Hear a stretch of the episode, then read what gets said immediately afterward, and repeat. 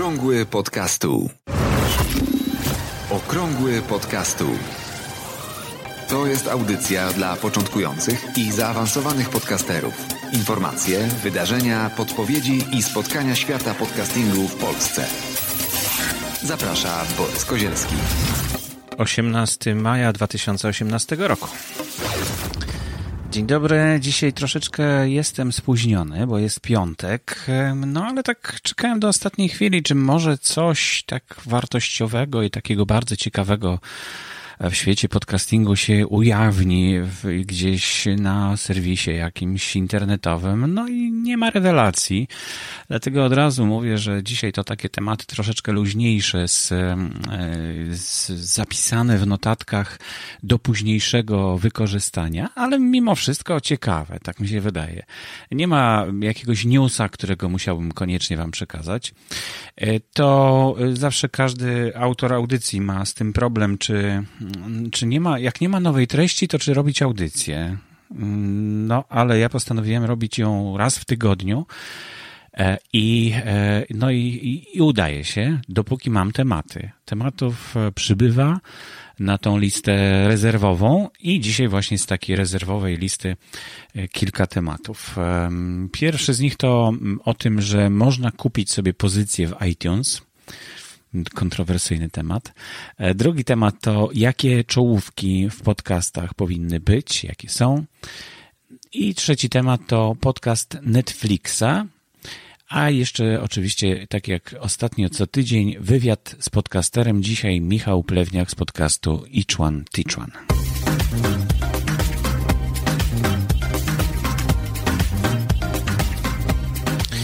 No to zaczynamy w takim razie od pierwszego tematu. Kup sobie pozycję w iTunes. E, kontrowersyjny temat, dlatego że mm, no jak się pojawiła ta informacja raz, no to stwierdziłem, no tak, no można, wszystko można kupić sobie w internecie i, e, i nie ma z tym większego problemu, e, że no te różne algorytmy, które prowadzą do wyświetlenia na głównej stronie iTunes w odpowiedniej kolejności różnych podcastów są rozszyfrowywane przez osoby, które zajmują się tym profesjonalnie. To znaczy one tam badają na przykład, że ten podcast ukazał się, e, ukazuje się trzy razy w tygodniu e, i jest pierwszy na liście w iTunes na przykład, prawda? No to może to jest powód ten, że trzy razy w tygodniu się ukazuje. Inne porównują, który ukazuje się raz w tygodniu ale o godzinie 8 rano na przykład za każdym razem i porównują te wszystkie wyniki. I na tej podstawie można wnioskować, jak ten algorytm e, iTunesa wybiera podcasty na, e, na taką listę, na, na, na kolejność.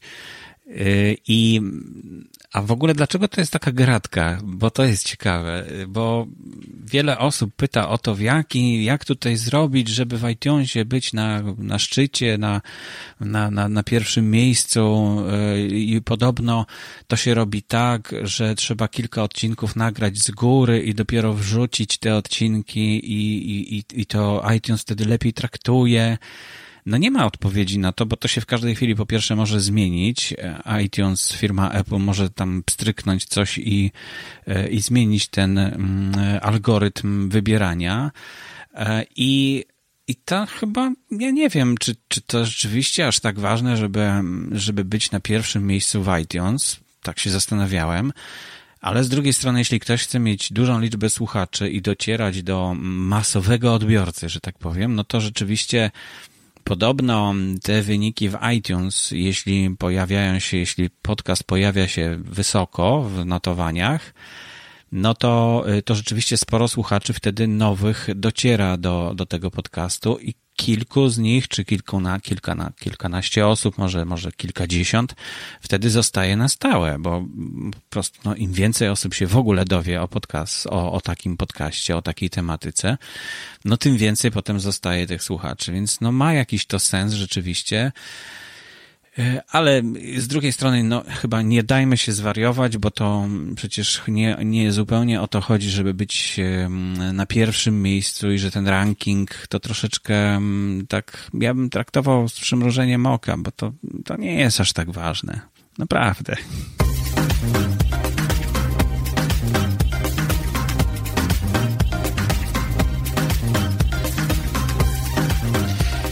Drugi temat y, to odwieczne pytanie każdego podcastera, jaka powinna być czołówka w moim podcaście, jakie powinno być intro, jaka powinna być sygnałówka.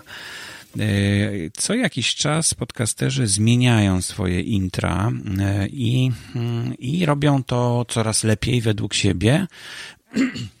Przepraszam, a ale no, rozgorzała taka dosyć duża dyskusja w grupie W Ruchu Słucham Podcastów. Rafał zadał tutaj pytanie, że, e, że w każdym prawie podcaście, który ruszył niedawno, pada magiczne stwierdzenie. Jeżeli coś tam, to ten podcast jest dla ciebie.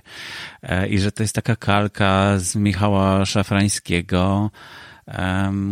No, i, e, i to, że, że no, ale to nie, nie stało się głównym tematem tego, tego postu, no bo e, głównym tematem ponad 100 tutaj jest odpowiedzi, 100 komentarzy, to stały się właśnie czołówki. Dlatego jeśli ktoś z Was zastanawia się nad zmianą swojej sygnałówki albo w ogóle zastanawia się nad tym, jaka powinna być sygnałówka czy zapowiedź końcowa, to koniecznie powinien sobie przeczytać ten, mm, ten, te komentarze do tego wpisu. Link oczywiście jest w notatkach do audycji i bezpośrednio można trafić do grupy w ruchu Słucham Podcastów, do tego właśnie postu Rafała na temat e, sygnałówek. No i, i wnioski są bardzo różne i tak trudno określić dokładnie, co należałoby zrobić. Ja kiedyś, jak myślałem na temat sygnałówek, e, tak e, dokładniej skąd to się wzięło, po co to jest, no bo tak trzeba się byłoby zastanowić od samego początku, po co taka sygnałówka. A, a właściwie najpierw to skąd się w ogóle wziął pomysł na to, żeby była sygnałówka. No więc nie wiadomo e, tak dokładnie, ale wydaje mi się, że wziął się z radia, mm, z radia i z telewizji, gdzie mm, no, są takie sygnałówki na początku audycji i one informują czy zapraszają i jak gdyby identyfikują audycję. I to przeniknęło do podcastów, z tym, że w podcastach według mnie troszeczkę inną rolę pełni sygnałówka niż w radiu. W radiu sygnałówka pełni rolę takiego przyciągacza, bo audycja była nadawana w określonym czasie. No i jeśli ktoś miał włączone radio i czekał na tą audycję, a robił coś innego i w trakcie, no nie słuchał tego, co było w radio, to w momencie, kiedy usłyszał swoją sygnałówkę, tej audycji, której chciał słuchać, no to wiedział, że aha, teraz zaraz będzie moja ulubiona audycja. No i miał czas jeszcze na to, żeby zakończyć jakieś tam czynności, usiąść przed radioodbiornikiem i posłuchać swojej audycji. I, I to zajmowało mu trochę czasu, dlatego miał sens, miały sens długie sygnałówki. Teraz do podcastów dociera się inaczej, prawda? Nie dociera się w ten sposób, że trzeba gdzieś usłyszeć, o, to jest moja audycja, tylko po prostu klika się w telefonie albo w jakimś czytniku podcastów i od razu słychać audycję. I rzeczywiście w tym wypadku ten sens e, przyciągający słuchacza z dalekich gdzieś stron, no, przestał istnieć. I, e, I nagle ta sygnałówka właściwie może jej nie potrzeba prawda? Można by się było zastanowić, może w ogóle jest niepotrzebna sygnałówka, ale wtedy nie wiadomo byłoby, gdzie się ta, czy ta audycja rzeczywiście w tym miejscu się zaczyna, gdzie ja zacząłem słuchać, bo może coś się w internecie zepsuło, może plik jest uszkodzony. No więc dobrze jest powiedzieć przynajmniej, że to jest początek audycji, żeby słuchacz się upewnił, tak, to jest początek audycji. Dobrze też chyba żeby dowiedział się, jakiej audycji jest początek, żeby się upewnił, aha, no tak, właśnie tego chciałem słuchać. A nie, że przypadkowo nagle włączyło mu się coś innego i on nie usłyszał potwierdzenia, że to jest to, czego chciał słuchać. No więc no właśnie, takie rodzą się nowe potrzeby w podcastingu dla sygnałówek. I na pewno jest to identyfikacja i ustalenie początku audycji, że to, to jest początek i tak, że to to będzie to. No są też takie pomysły, żeby przed sygnałówką, jeśli już w ogóle jest sygnałówka, żeby była jakiś teaser, czyli taki, taki fragment tego, co jest w środku audycji, taki wybrany smaczek ze środka audycji, krótki taki fragment nagrania, żeby zachęcić, aha, to będzie w środku audycji, więc e, e, słuchaj do końca uważnie, bo, bo cię to ominie, jak nie posłuchasz. I to też jest jakiś pomysł ciekawy. E, no i tak mm, do końca ciągle nie wiadomo, jak te sygnałówki powinny wyglądać. Nie ma wzoru, e, który należy wszędzie stosować a każdy wypracowuje jakiś własny pomysł na to, jak ta sygnałówka ma wyglądać. No a jeśli nie ma własnego pomysłu, no to korzysta właśnie z pomysłów takich podcasterów, którzy zdobywają dużą liczbę słuchaczy, no bo każdy chce mieć dużą liczbę słuchaczy, w związku z czym być może to jest związane z tym, że właśnie mówi na początku audycji to, a nie coś innego i, i dlatego może to właśnie warto w swojej audycji zastosować tak myślę, że tędy chodzą jakoś myśli słuchaczy. Chciałbym jeszcze zwrócić uwagę na e, outro, czyli końcową zapowiedź w audycji, że tutaj już nie mamy takich problemów, słuchacze przynajmniej nie mają takich problemów e, z tym outro, dlatego że to jest na końcu audycji i każdy słuchacz, który już e, zna informacje, wie co to jest, wie jak się skontaktować z, z podcasterem, może sobie po prostu wyłączyć e, końcówkę audycji i nie słuchać do końca tej minuty na przykład na koniec, który jest przygotowany przez podcastera. Na początku jest inaczej, prawda? No bo to są programy, które umożliwiają przeskakiwanie, jeśli sygnałówka ma stale tyle samo czasu, czyli jeśli trwa na przykład 30 sekund albo minutę, no to można w programie odtwarzającym ustawić, żeby pomijał tą sygnałówkę. To tak jak w Netflixie, że można pominąć czołówkę. E, natomiast na końcu ja bym sugerował, żeby było jak najwięcej informacji, które są pożyteczne dla, i dla podcastera, i dla słuchacza, żeby on się mógł więcej dowiedzieć, bo na przykład został, dostał fajną treść w czasie audycji, ale w czasie audycji słyszał i tak zapomniał, czego słuchał, bo pierwszy raz słuchał tego podcastu. Więc na koniec chyba warto powiedzieć mu, co to była za audycja, kto ją robi, gdzie jej można posłuchać innych odcinków e, i jaką tematyką się zajmuje, może już za dużo, ale no jaki kontakt jest z podcasterem. Myślę, że to są cenne informacje, na których e, można sporo zyskać, a nikt chyba nie traci na tym, że takie informacje pojawią się na końcu audycji. Nie na początku, tylko na końcu.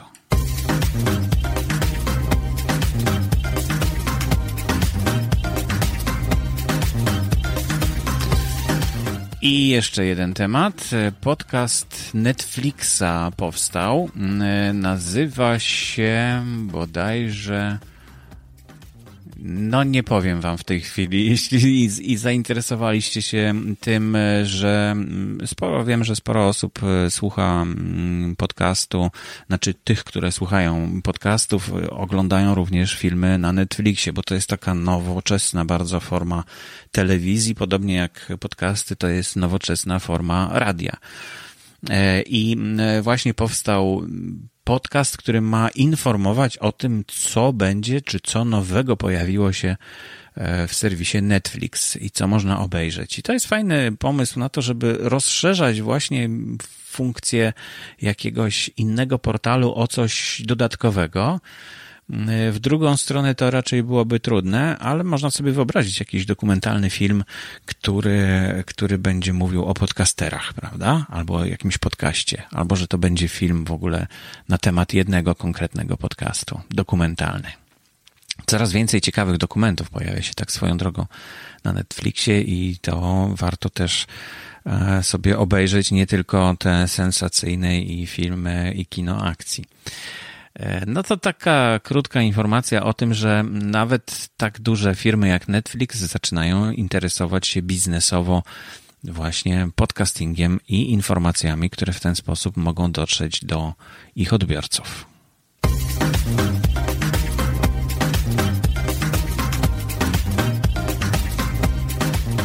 Michał, ile ty już podcastów, ile odcinków podcastów już nagrałeś? Nagrałem 37 odcinków. I powiedz mi, bo ty tak jakoś nieregularnie trochę i trochę duże odstępy są pomiędzy odcinkami. E, czy dalej będziesz e, wzmacniał tworzenie podcastów? Czy będziesz chciał je tworzyć? Czy one ci przynoszą korzyści? Mm, wiesz co, tak, teraz mam, że co dwa tygodnie wypuszczam, co jest stosunkowo mało, prawda, jak na podcast. Mm, do tego doszedł mi nowy format od września tego roku, e, ubiegłego roku, to jest format, gdzie ja tylko mówię. Taki pep talk, ale krótki. Krótka forma, 7 minut i tam jakieś tam swoje zajawki opowiadam. Natomiast goście, czyli godzinne podcasty długie, to jest podcast co dwa tygodnie, czasami co trzy tygodnie. E, I na przykład teraz do, dotarłem do takiej tak zwanej ściany, czyli mam nagranych trzech gości z różnych miejsc z Polski trzy super wywiady, nie mam kiedy zmontować, przyznaję się. I to są wywiady, które czekają i każdy może być opublikowany w odstępie dwóch tygodni. Czyli teoretycznie na te sześć tygodni do przodu mam już podcasty, no ale muszę je zmontować. Z czego dodam, że jeden podcast testowałem w formie wideo ponieważ miałem okazję nagrywać go na planie filmowym gdzie były rozstawione trzy kamery, gotowe oświetlenie, ponieważ wcześniej było coś nagrywane w formie wideo, a ja szybko mojego gościa zgarnąłem na ten sam setup i mówię, a czy my możemy tu godzinkę zająć? A oni, oczywiście. Więc zostały światła, trzy kamery i nagrałem podcast na trzy kamery i chcę z, y, wrzucić jako wideo i zobaczyć, jaki będzie feedback godzinnego, długiego podcastu. Czyli dużo się uczysz e, przez to, że tworzysz podcasty również. Tak, cały czas się uczę. Mam już jakąś wiedzę, jeśli chodzi o montaż, jeśli chodzi o obróbkę audio, o tworzenie muzyki, bo sam to robię też na co dzień, tym się zajmuję. Mm, ale myślę, że to jest tak jak sam wiesz, że co, co jakiś czas jakieś nowe wtyczki wychodzą, czy jakieś oprogramowanie i uważam, że warto jest tego używać i warto być na bieżąco. Przypomnij sobie teraz, e, jak myślałeś o tym, żeby stworzyć swój podcast, co było dla Ciebie najtrudniejsze na początku? Nic. Od razu. Mówię szczerze, naprawdę szczerze. Mm, I tak jak powiedziałem wcześniej, że e, ja już z, z, tym światem audio miałem dużo wcześniej styczność, przez to, że e, jestem DJ-em cały czas, więc jeżdżąc po różnych studiach nagraniowych, naoglądałem się, jak to wygląda w reżyserce, jak robią to realizatorzy i po prostu jak siadłem do pierwszego odcinka podcastu, to sobie tak pomyślałem, że jedynym problemem będzie pójście do gościa i zmierzenie się z tym, że muszę z kimś jeden na jeden rozmawiać przez godzinę, bo taki sobie założyłem format, e, ale na montażu po prostu siadłem, pyk, szybciutko to wszystko zrobione i tak mówię, wow, ale to szybko poszło. Więc w zasadzie największym problemem było wynajdywanie kolejnych gości i nagrywanie ich do podcastu.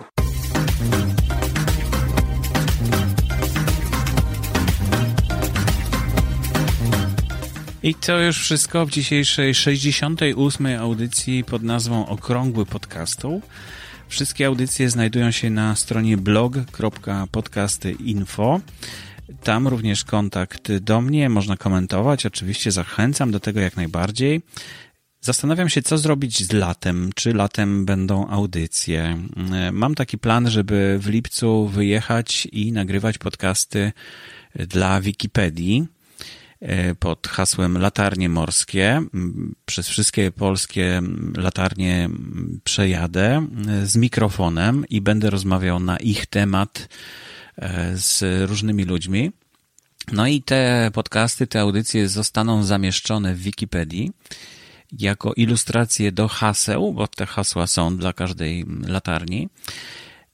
I w tym czasie nie wiem, czy będę w stanie śledzić e, informacje z, z dziedziny podcastingu, ale myślę, że tak, że to spróbuję. No zobaczymy. Zobaczymy, jak to wyjdzie. Może się uda, może się nie uda.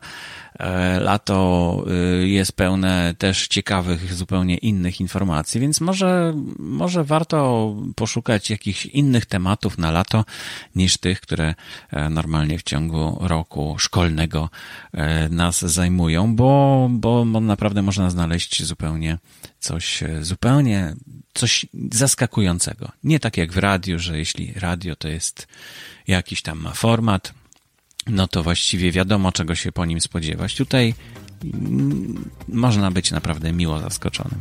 To tak zostawiam Was e, z takimi przemyśleniami na początek wakacji, jeszcze do wakacji jeszcze trochę, no ale, ale już myślę, że warto o tym pomyśleć. Do usłyszenia w takim razie w przyszłym tygodniu.